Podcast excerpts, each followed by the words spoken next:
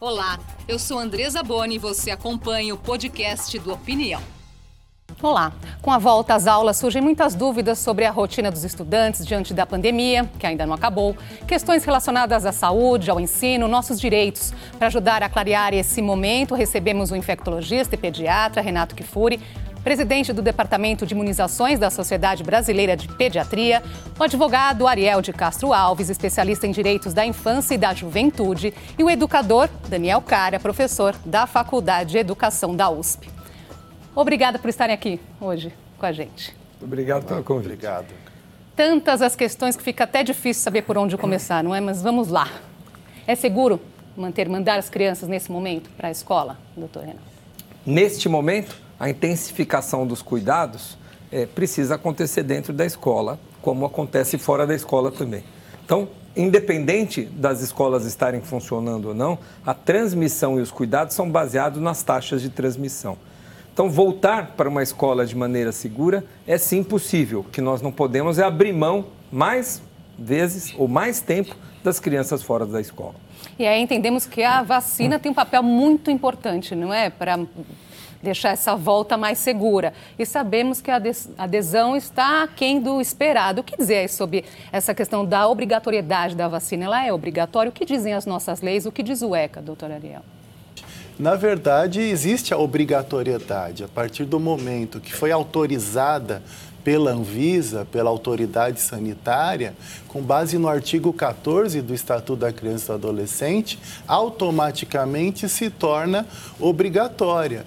Inclusive, nós ficamos muito preocupados com essas desinformações sobre a não obrigatoriedade, contrariando o próprio Estatuto da Criança e do Adolescente. Não é aceitável que o próprio presidente da República ou o ministro da Saúde anunciem como não obrigatória, porque eles estão indo contra uma legislação federal que é o estatuto, e contra o direito à saúde, à vida de crianças e adolescentes previsto na Constituição Federal. E elas não podem ser alvos de nenhuma negligência. Tivemos as manifestações de todos os procuradores gerais de justiça do país sobre essa obrigatoriedade. Os pais podem ser penalizados caso não vacinem seus filhos? Podem sim. É claro que nós não queremos a penalização de ninguém. Nós precisamos tentar convencer, conscientizar as pessoas. Mas eles podem sim, por descumprimento dos deveres do poder familiar, que pode gerar até multa de 20 salários mínimos, ou até ações de suspensão e de perda do poder familiar pela negligência, ou até pelo crime de maus tratos.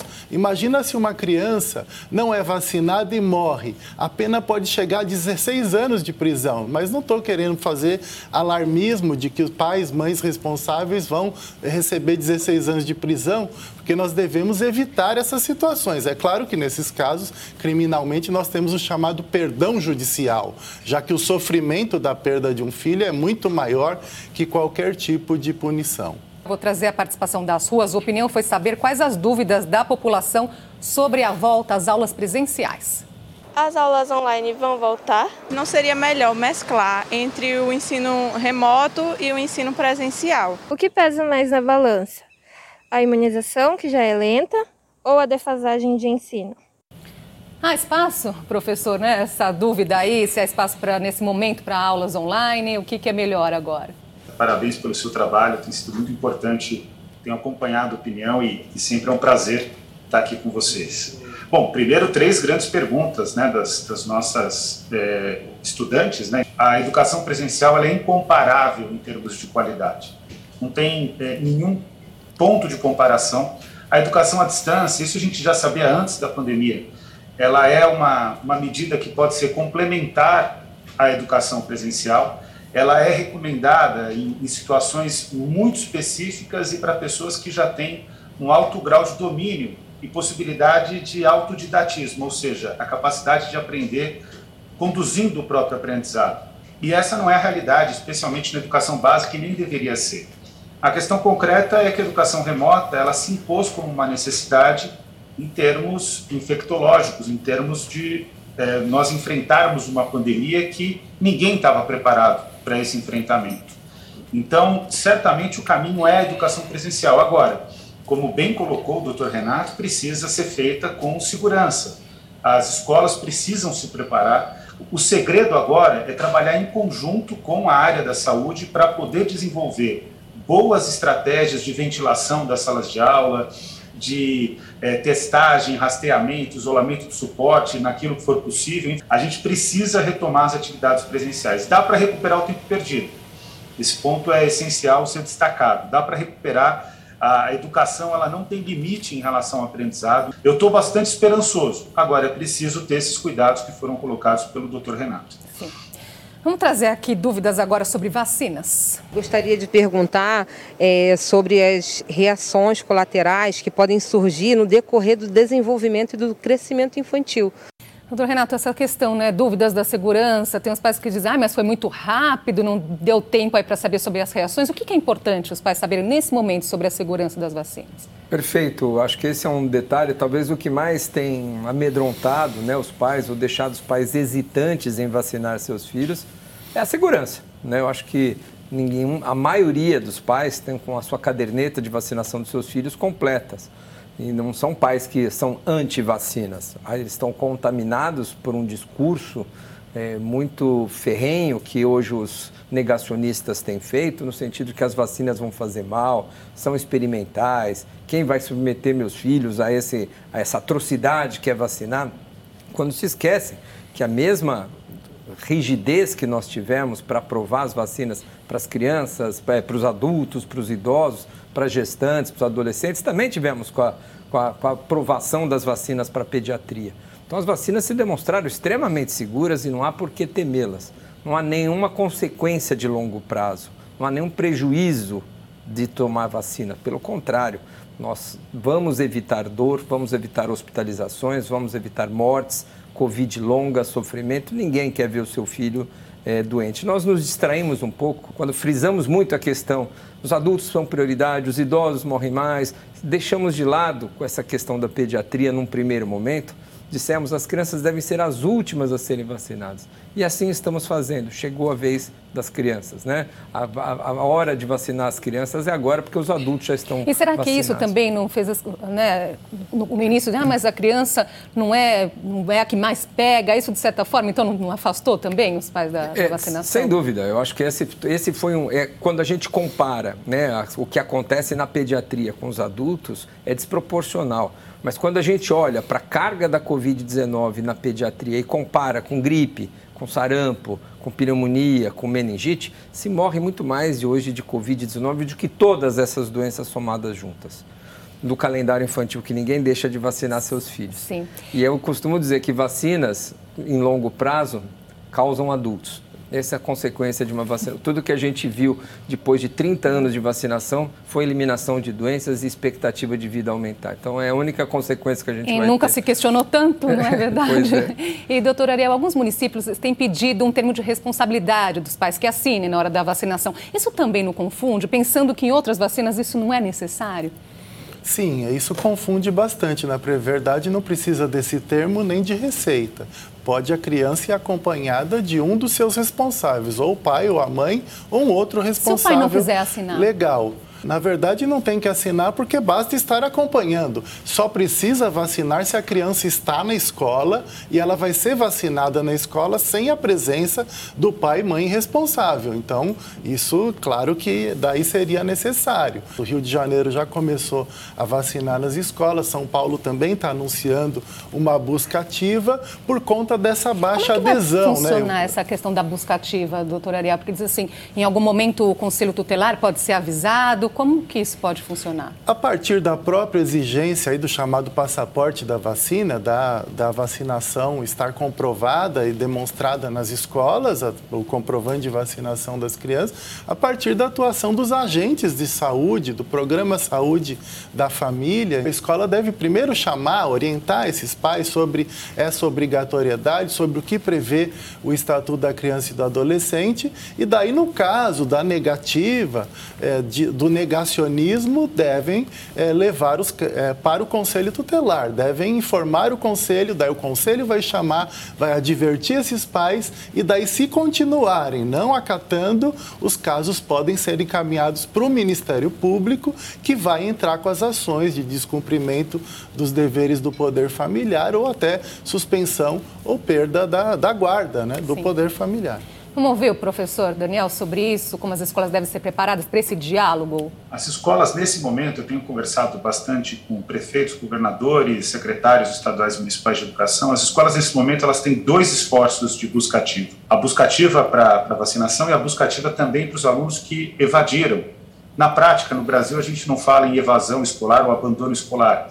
Nós falamos em exclusão escolar, porque são as condições de vida que acabam levando as famílias a não matricularem seus filhos. Isso é ponto muito importante.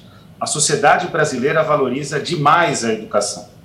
E esse é um mérito da sociedade brasileira. Né? Isso é observado em pesquisas empíricas desde, desde a década de 20 do século passado. O problema é que a escola nunca foi uma realidade é, tão concreta. A cultura pedagógica brasileira ainda precisa avançar, mas a demanda existe. Mas perdemos então, muitos que, estudantes, não é, professor, durante esse período de pandemia, aqueles que não tiveram acesso a, a, ao ensino online, perdemos muito, né? Precisamos recuperar de toda forma. Basicamente, os dados que nós já temos, né, e a gente vai aprofundar agora em pesquisa, demonstram que o problema é de ordem econômica.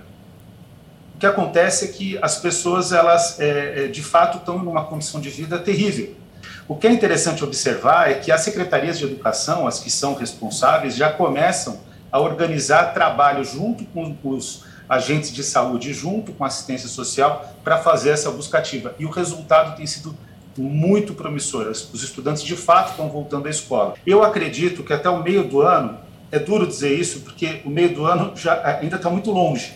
E é desesperador ver uma criança um adolescente fora da escola mas isso deve ser normalizado pelo que nós estamos acompanhando. É, agora, o retorno é, é uma questão imprescindível, só que precisa trabalhar bem com o estudante. Tornar a pandemia um tema gerador de debate nas escolas, então a gente tem trabalhado nessas alternativas, Andresa. É, é muito difícil. É, é, o Brasil é muito grande, nós temos é, mais de, de 180 mil escolas e, e as escolas públicas são esmagadora maioria e que tem muitas necessidades. Mas eu acredito no trabalho e eu acredito que é preciso dar prioridade à educação. Essa é uma demanda da sociedade brasileira. E é isso que me torna uma pessoa esperançosa sempre. O Brasil, o povo brasileiro acredita na educação. Infelizmente, nunca teve a educação que merece ter. Vamos lá para mais algumas questões, não é, doutor Renato? Como agir caso a criança se contamine ou um colega da sala de aula? Qual é o protocolo ideal?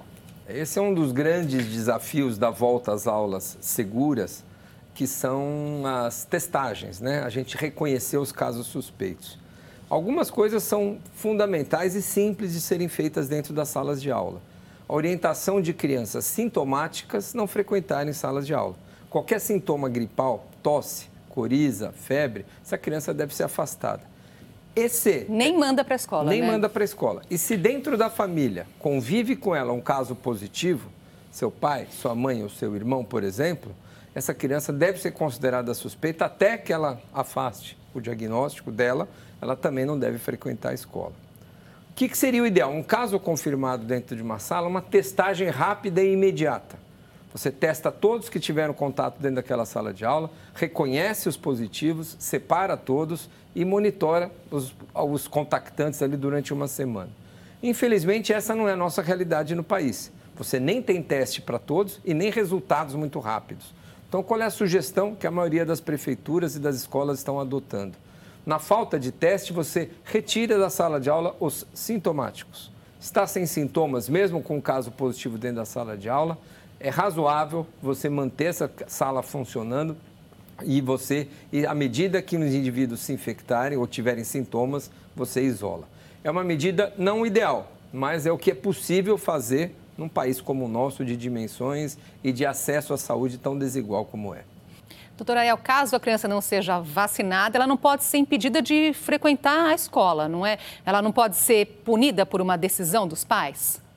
Exato, nós entendemos que não, porque ela não pode ter violado os seus direitos de uma forma dupla. Ela já está com o direito à saúde e até a vida em risco em razão da negligência, da omissão dos seus pais que não permitiram, que não levaram ela para vacinação. Então, ela não pode também ser punida eh, não podendo ingressar na escola, passando também pelo constrangimento de não poder entrar é, para a sala de aula. Mas é claro que uma, a criança não vacinada, ela pode acabar ficando sujeita ao bullying, por exemplo, porque ela vai ser constrangida pelos demais colegas na medida que a maioria deles estarão sendo vacinados.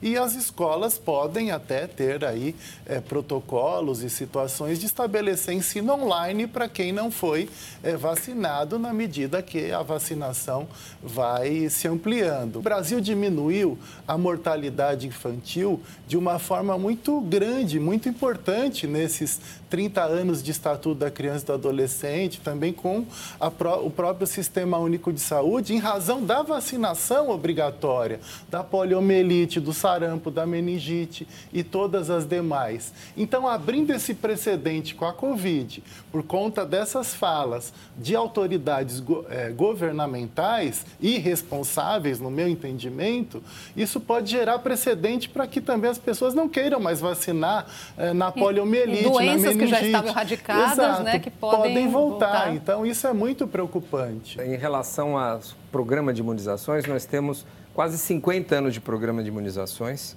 com 17 vacinas e obrigatórias. Nós tivemos quatro casos onde a justiça precisou intervir para que as famílias vacinassem seus filhos. Então, até hoje, isso não era um problema para nós. As vacinas Nosso são obrigatórias. Nosso programa sempre foi um exemplo para outros países, nossa, não é? Nossa vacinação no país foi obrigatória e ninguém precisou uh, acionar judicialmente uma família, ou quatro vezes em 45 anos de programa de imunizações, porque não vacinou seus filhos. Então, a, a medida coercitiva, né, a lei, a força da lei, ela é necessária para mostrar o valor do entendimento da cidadania, que é vacinar seus filhos, do direito que as crianças têm às vacinas. Mas ela não pode ser, ao mesmo tempo, abandonar a educação, a informação e o convencimento desses pais a se vacinarem. E a quantidade de desinformação que estamos vendo, né, que só confunde a questão das fake news, professor, o que mais te preocupa nesse sentido? Os pais, eles é, são mais vulneráveis, estão mais expostos às fake news. É, os professores também. Infelizmente, nós temos professores negacionistas e que são é, a franca minoria, mas eles estão ali no ambiente escolar. Agora, é impressionante observar a, paixão dos estudantes. Isso se renovou na pandemia pelas escolas e eles, de fato, acreditam na vacinação. O maior problema que nós temos nesse momento são os adultos que são expostos a essa indústria de fake news, ao negacionismo, e que isso é também uma prova das nossas dificuldades educacionais no passado. A verdade é que é, quanto maior for o processo de, de uma escolarização pautada numa pedagogia crítica, e aí o Brasil tem grandes autores, Paulo Freire, Alísio Teixeira, é, temos grandes educadores que não foram autores pedagógicos, mas que têm importância no debate e que ajudaram o Brasil a construir um bom debate, como a Cecília Meirelles, né, que sempre foi uma grande defensora da educação, Florestan Fernandes, Darcy Ribeiro. O fato é que, infelizmente, toda essa produção de conhecimento na área da educação não chegou até a, o cotidiano das salas de aula. E, infelizmente, nós temos essa, essa, esses adultos que são minoria, mas geram muito, muito ruído. Mas, se depender das crianças e adolescentes, na verdade, o que a gente acompanha é sempre uma alegria se vacinar, é uma alegria voltar para a escola. Então, isso também é, renova as nossas esperanças, né? Nós aqui temos esse trabalho diário de levar informação, trazer especialistas no assunto para ajudar a entender. E aí, muitas vezes, a gente recebe aquelas mensagens, né? Veja isso aqui, veja a verdade, o que a mídia esconde, né? Muitas vezes começa dessa forma, confesso. Difícil receber, né? Coisas desse tipo, não é, doutor Ariel? Combater a desinformação. É, o principal é quando parte do próprio governo, né? Então, o, o, o, ministro do Supremo, essa semana, Lewandowski, teve que proibir o governo federal de usar o Disque 100 para o negacionismo. Eu acompanhei o, início do Disque 100 quando foi criado, era para receber denúncias de violações aos direitos de crianças e adolescentes. E a negligência com a vacinação, os maus tratos pela falta de cuidados indispensáveis com a saúde da criança é que são violações de direitos humanos e não o contrário, as pessoas quererem denunciar porque existe uma obrigatoriedade de vacinação. Então não cabe denunciar isso como se fosse uma violação de direitos humanos. Aliás, também quando nós tratamos de saúde pública, nós temos que pensar no coletivo. Né? O ministro chegou a dizer que é melhor perder a vida do que perder a liberdade. Na verdade, a vida na hierarquia dos direitos humanos é o bem maior, até porque sem vida a gente não consegue ter os demais direitos, inclusive o direito à própria saúde e à educação. E esses dias eu ouvi o doutor Renato, numa entrevista, dizendo que muitos desses pais, até de acordo com o que o, o Daniel é, acabou de dizer, muitos desses pais se vacinaram e agora eles estão propagando fake news com relação à vacinação infantil. Para esclarecer nesse sentido, aí se há diferença entre uma vacina e outra, doutor? É, boa questão. Essa questão muitas vezes confunde as famílias. Né? Eu costumo dizer que essas doenças digitalmente transmissíveis, elas matam mais às vezes do que alguns vírus, né? Porque elas contaminam e deixam as famílias hesitantes em vacinar seus filhos, receosas. Nenhum, eu não acredito que tenha famílias que querem ver o mal do seu filho que não vacinam seu filho porque querem que eles sofram, que eles morram de Covid-19. Eles estão inseguros, eles precisam ser acolhidos e orientados e não criticados. Uma vacina que leva um terço da concentração da vacina de adultos. Ela foi estudada para ser uma vacina da Pfizer, no caso, mais segura, os dados têm mostrado, com mais de 11 milhões de crianças vacinadas só nos Estados Unidos, aqui no Brasil, já já a gente chega nisso também, já estamos com 4, 5 o milhões. O que dizer daquela reação da miocardite? É, então, que as vacinas são mais seguras do que em adolescentes. Mais ainda, os efeitos colaterais que temos em adolescentes, um quarto deles acontece nas crianças de 5 a 11 anos. O mais temido deles é uma inflamação cardíaca, chamada miocardite, que acontece mais ou menos em 30 casos para cada um milhão de doses aplicadas. Essa é, é a incidência que essa reação tem. Ninguém morre disso. Até hoje não há nenhum relato de uma criança ou um adolescente que teve essa complicação da vacina e teve um desfecho fatal, ou seja, diferente da doença. A miocardite é mais frequente com o Covid do que com a vacina. O risco é muito maior é sem a vacina. É muito maior. Então, efeitos colaterais, todas as vacinas têm. Quem disser que a vacina não dá nada, não é verdade. Vacina pode dar dor, vacina pode dar febre, vacina do sarampo, da febre amarela, da meningite. Com a Covid não é diferente. Existem reações, às vezes, de trombose, raríssimas, com as vacinas, especialmente da AstraZeneca, de miocardite, raríssimas, mas esses efeitos colaterais, alergias às vacinas, são muito mais frequentes com a doença do que com a vacina. Então, quem está com medo dessas reações, já está com medo de pegar Covid, ou do seu filho ter Covid. O risco de ele ter eventos graves e complicações é muito, mas muito maior do, com a doença do que com a vacina. Não faz sentido o planeta colocar vacinas à disposição que vão trazer mais malefícios do que benefícios. Essa é a lógica de você vacinar uma população. A prevenção não pode custar mais caro do que o dano que você vai evitar. E nós já temos, olha, Andressa, mais da metade da população mundial com pelo menos duas doses e dois terços da população do mundo com pelo menos uma dose. Não há nenhuma experiência, né, vamos dizer, com segurança de vacinas como a gente tem com as vacinas da Covid-19 desse Não tamanho. é possível, o mundo todo está errado, não é? E meia dúzia tem razão, mas vamos lá. Obrigada pela aula de hoje, viu? Eu iria longe aqui, então me ajudem aqui no recadinho final, mas é muito rápido, professor. Uma última frasezinha aí. Meu recado é para as pessoas terem segurança no retorno às aulas e, ao mesmo tempo, para as escolas observarem todos os protocolos para que o retorno seja contínuo e seja um retorno que a gente retome o processo de aprendizado tão necessário para o desenvolvimento da sociedade brasileira e para o direito à educação das crianças, adolescentes, jovens e adultos na educação de jovens e adultos também com a vacinação, nós teremos, não teremos mais suspensão de aulas e também os efeitos decorrentes da suspensão, a evasão escolar, aumento da violência doméstica. Então, nós temos que pensar nessa hora. E, no caso, também a lei prevê que quando os pais se omitem, cabe ao Estado intervir. Então, isso está previsto na Constituição e no Estatuto da Criança e do Adolescente e entra nessa questão da vacinação. Obrigado pelo convite, prazer estar com vocês, Daniel e Ariel.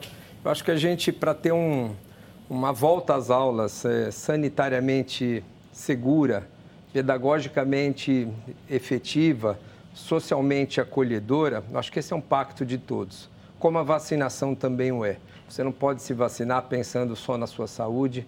Tem muitos, especialmente no Brasil, que vão ou que não vão adoecer porque todos estão vacinados. Esse é o recado que a gente tem um pouco mais de um olhar de cidadania para tudo isso. Muito obrigada pela conversa de hoje e até uma próxima oportunidade. E a opinião fica por aqui. Acompanhe nosso podcast, nosso canal no YouTube. Obrigada pela sua companhia. Ótima noite para você.